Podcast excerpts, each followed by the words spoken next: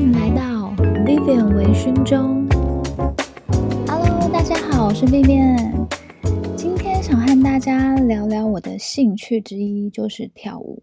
平时我就会发一些练舞的照片，大家也会很好奇为什么我喜欢跳舞。那我今天就和大家分享我和舞蹈的一些小故事。还有舞蹈对我的影响。其实我原本是不喜欢跳舞的。小时候我有学过芭蕾舞，但正式上课之后就没有再学了。念书时期曾经有同学找我进热舞社，那时候热舞社其实是很热门的社团，但是我就超排斥，就是不喜欢。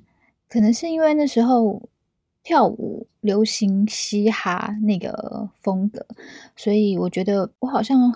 不是很适合那种打扮，所以我就是兴致缺缺。我想花时间练舞，我不如去谈恋爱。我发现我小时候好像很热衷谈恋爱，但念书的时候，我父母是不准我交男朋友的。记得那时候只有两项运动我会期待，就是打篮球和跳啦啦队。篮球我就不用多做解释了，本身就是自带篮球魂，就是我是连下雨天都会去打球的那种。我。记得有一次印象很深刻，有一个学长，他就跑来跟我表白。那时候就在绵绵细雨中，还有点浪漫。然后他他告诉我说，他常常看我打球，他是我的球迷之类的。然后接着就说：“你把手伸出来。”然后他的手就握拳，假装要把一样东西放到我手中。结果他手打开之后。就没有任何的东西，他就告诉我，这就是我的勇气，我喜欢你。当下我就觉得，哦，天呐，很不好意思，也有点尴尬，就觉得哇哦。但后来我就跟我朋友说，他到底从哪里学来的？我觉得这算是一个蛮好玩的经历，因为以前在念书的时候，呃，真的运动大概就是只有打篮球了。啦啦队呢，是因为我是康乐体育股长。所以那时候有啦啦队比赛，我自然就变成队长了。那也是因为有责任，加上觉得穿啦啦队服很可爱，然后而且我在跳啦啦队的时候是在空中被甩来甩去的那个人，我觉得很酷。所以那时候还算是蛮认真在练习的。那为什么要提舞蹈呢？因为它改变也帮助了我很多。后面会提到，我先和大家分享一些刚开始接触舞蹈是怎么一回事。其实有点荒唐。记得我之前在香港工作的时候，呃，假日不是出海去玩，就是逛街。那香港又很小，也没什么地方去嘛，我就觉得好像应该要去学点什么才艺。于是我就找了朋友去报了舞蹈课，但那时候的心态只是想要哦，就找点事情做，而且那时候是完全没有舞蹈基础的。那上课的时候其实也是蛮尴尬的，因为动作永远跟不上，加上也因为工作的关系就不断在飞，所以也没有坚持下去。那后来有一年，我也不知道哪来的灵感，那时候我在台湾的一个摄影棚。办了一个超大的生日派对，请了很多很多的朋友，还找了化妆造型师，因为我要表演跳舞。对，我要表演 跳舞。那场生日会很夸张，那是两层楼的摄影棚，我全部都精心布置，还有大海报。然后我所有朋友都跟我说：“你这真的很像在办尾牙。”然后我回想起来，我都觉得天啊，我真的是水瓶座，就是莫名其妙，毫无逻辑。那天生日会的影片和照片存在我的硬碟里，通常我都会写呃 birthday party 这样子。然后呢，但是那天我的硬碟里，我的档案名称是千万不要看，反正真的很糗。因为那时候我也不知道哪根筋不对，我就是想要表演跳舞。然后呢，我就是一个如果我真的很想做这件事情，就是我一定会做到的人。所以那时候。我为了要表演这个跳舞，还把我两个好朋友拖下水。但其实也不能这么说，因为我这两个朋友很会跳，然后我是零基础，所以更正确的说法应该是说我在挖洞给自己跳。呃，我们为了这个表演，大概就约了两三次练习，然后还剪了音乐，算是蛮拼的。虽然很认真练，但是因为没有基本功，所以。还是蛮搞笑的。当天上场的时候，我真的是不知道哪来的自信。我记得那天我穿着超性感的那种连身马甲内衣和高跟鞋，头发做了一个那时候很流行的日系波浪卷。音乐一下，我就很有气势的出场，还走了一段类似像红毯的舞台，然后表演就这样开始了。印象中，我大概只有第一个八拍是跳对的。我后来看了影片，我就是从头到尾露出了那个招牌的微笑，然后不知道自己在做什么。反正我整场就是只有一个气势，就有一点像喝醉一样，就是很放松，然后乱跳这样子。我看着影片啊，我发现都是我跳错，然后我这两个朋友我自己跳对了，但是竟然开始怀疑自己。反而跟我一起跳错了，反正我觉得这真的是一个很难得、很荒谬的回忆。这也是我第一次和舞蹈算是比较深刻的接触。那办完这个生日之后，我其实也没有想再跳舞了。那我真正算是正式接触舞蹈，是在我去韩国受训的时候。因为那时候原本要发一个女团，所以我们就到韩国集训一个月。呃，之前就有跟大家说嘛，其实我的工作我都是常常到处飞的，所以其实我对于在不熟悉的环境，我都是很快可以适应的。但到韩国这一次是第一次让我出国工作有想哭的感觉，真的蛮煎熬的。就第一天练完舞，我和团员几乎全身都贴满了胶布。大家应该有那种很久没有运动，但突然运动隔天肌肉酸痛的经验吧？就那个酸痛的程度大概是一般的一百倍左右吧，而且遍布全身，因为我们练的是基本功，就是从头到脚几乎用到全身每一块肌肉。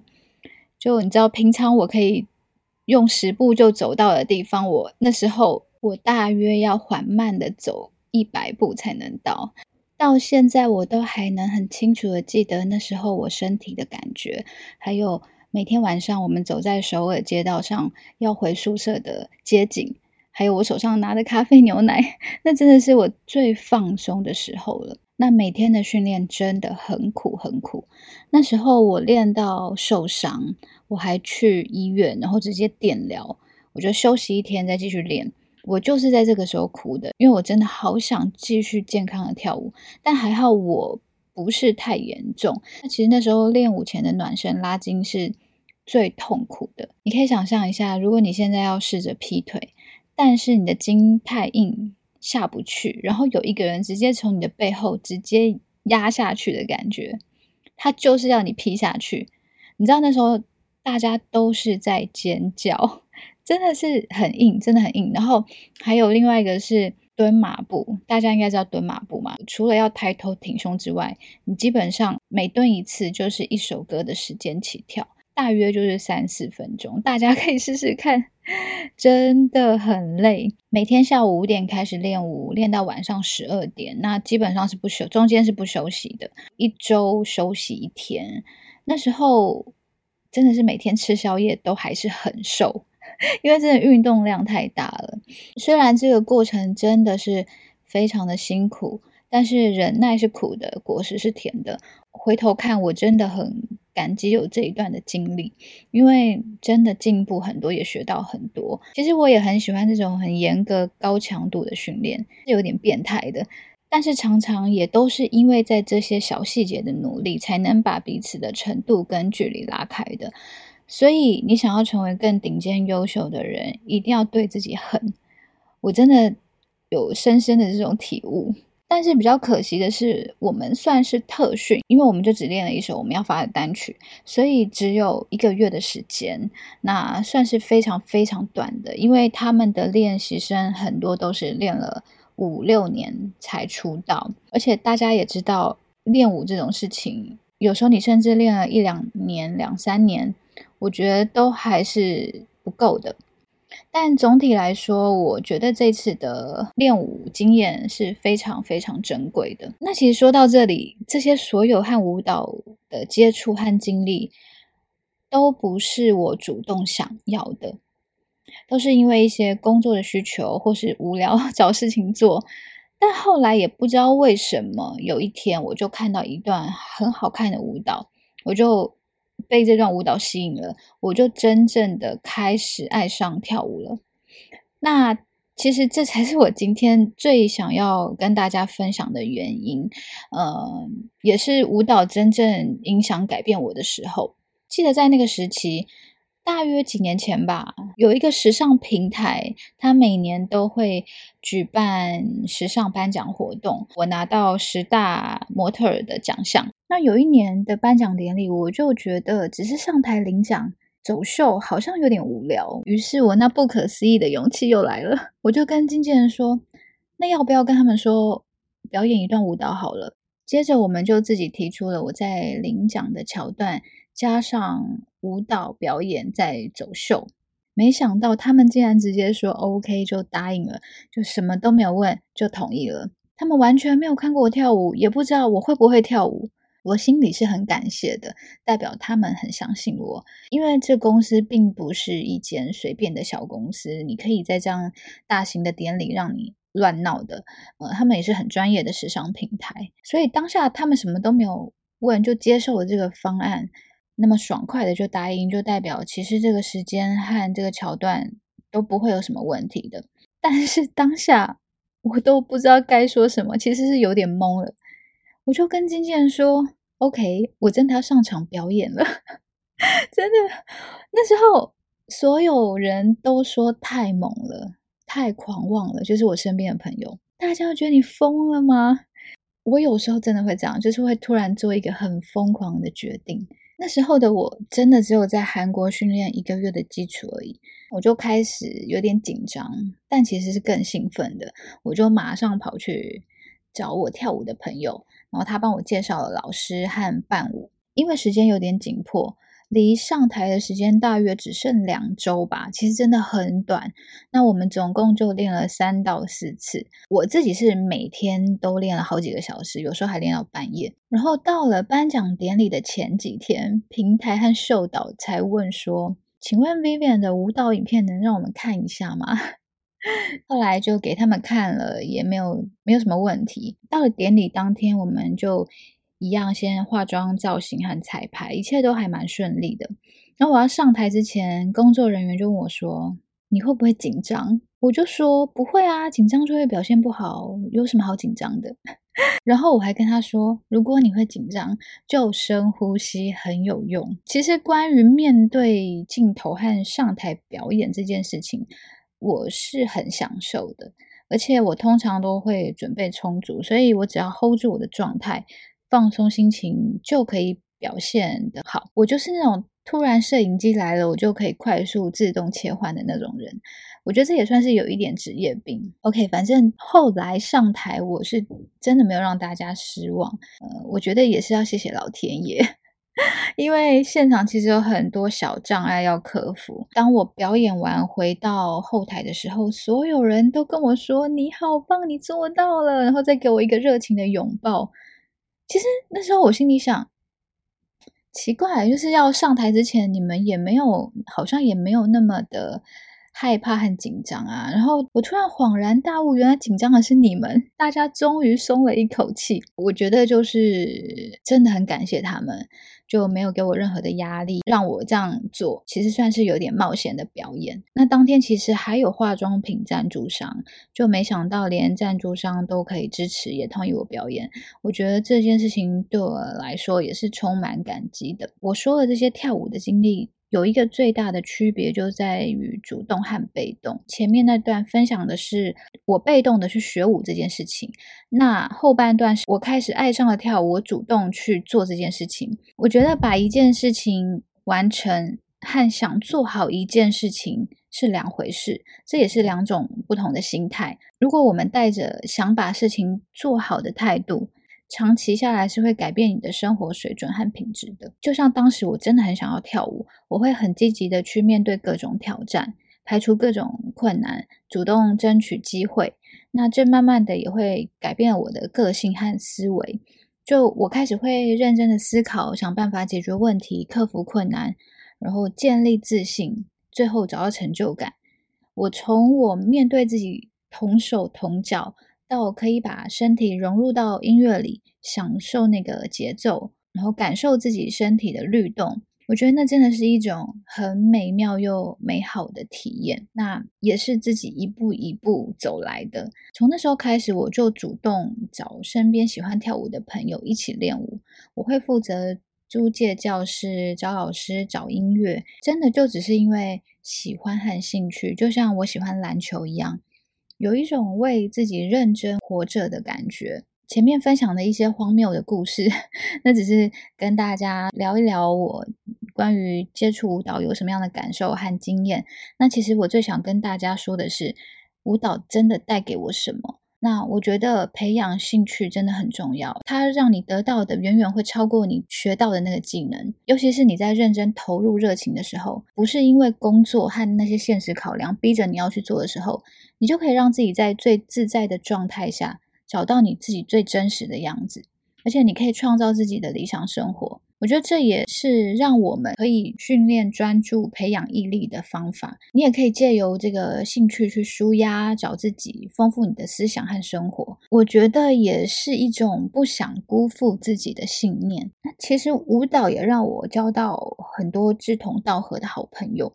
就看到很多不一样的人，学习每一个人的优点。当你学的越多，接触越广，了解越深，你就会越有同理心。就像跳舞这件事情，我就很能体会初学者是有多么的困难，因为你必须面对自己动作很难看，然后跟不上，又尴尬，又很不自在，又很不协调。所以后来我在练舞的时候，我看到同学如果不会或是卡住了，哪些动作做不好，我就会主动教他，就给一些过来人的建议。如果我自己也不太会的话，我就会鼓励他，我会跟他说，有些动作真的很难，你跳一遍不会，但跳一百遍就会了。就让他知道说，不要担心，也不要太在意大家怎么看你，大家都一样，你只要努力练习，没有做不到的事情。对，那虽然我是站在给予的角色，但是我心里非常的满足和开心。这不就是生活中美好的事吗？这也是为什么我跳舞真的没有很厉害，但是朋友都会叫我助教的原因。其实练舞看起来真的是一件小事，但是在这一路上，他却教我很多事情和道理，有挫折，有痛苦，也有欢乐。每次我都会觉得，还好我坚持下来了，还好我有做这件事情。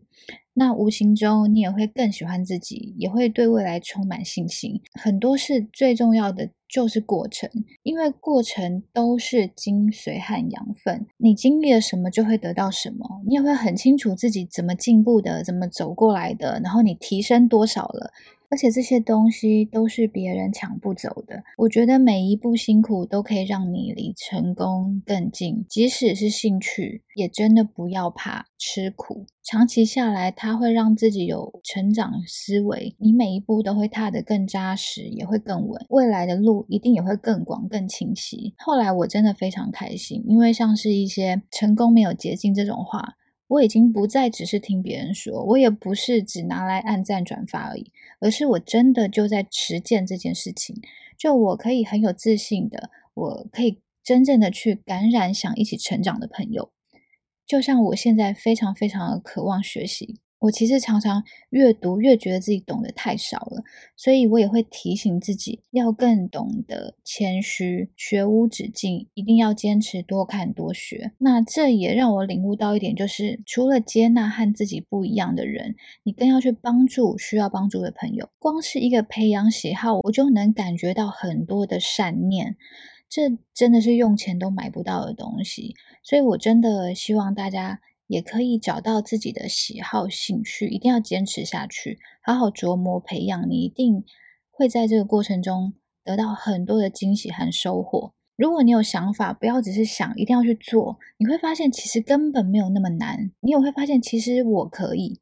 那最后我想说的是，当你有能力的时候，一定要记得去帮助更多人。我们都应该给这个世界一些回馈。我觉得那才是真正的幸福。由于这一集我发表的言论太多，所以关于大家在现实动态的问题和葡萄酒的分享，我就挪到下一集再露出。希望大家真的可以找到自己的兴趣，坚持下去，说不定你还能在过程中发现你的天赋。我觉得人生就是要一直去挖掘自己，找到更好的自己。那今天也说了蛮多的，节目也差不多就到这边。大家如果对于今天的内容有什么想法、意见，一样也是可以私讯给我。那我们就下周见喽，拜拜。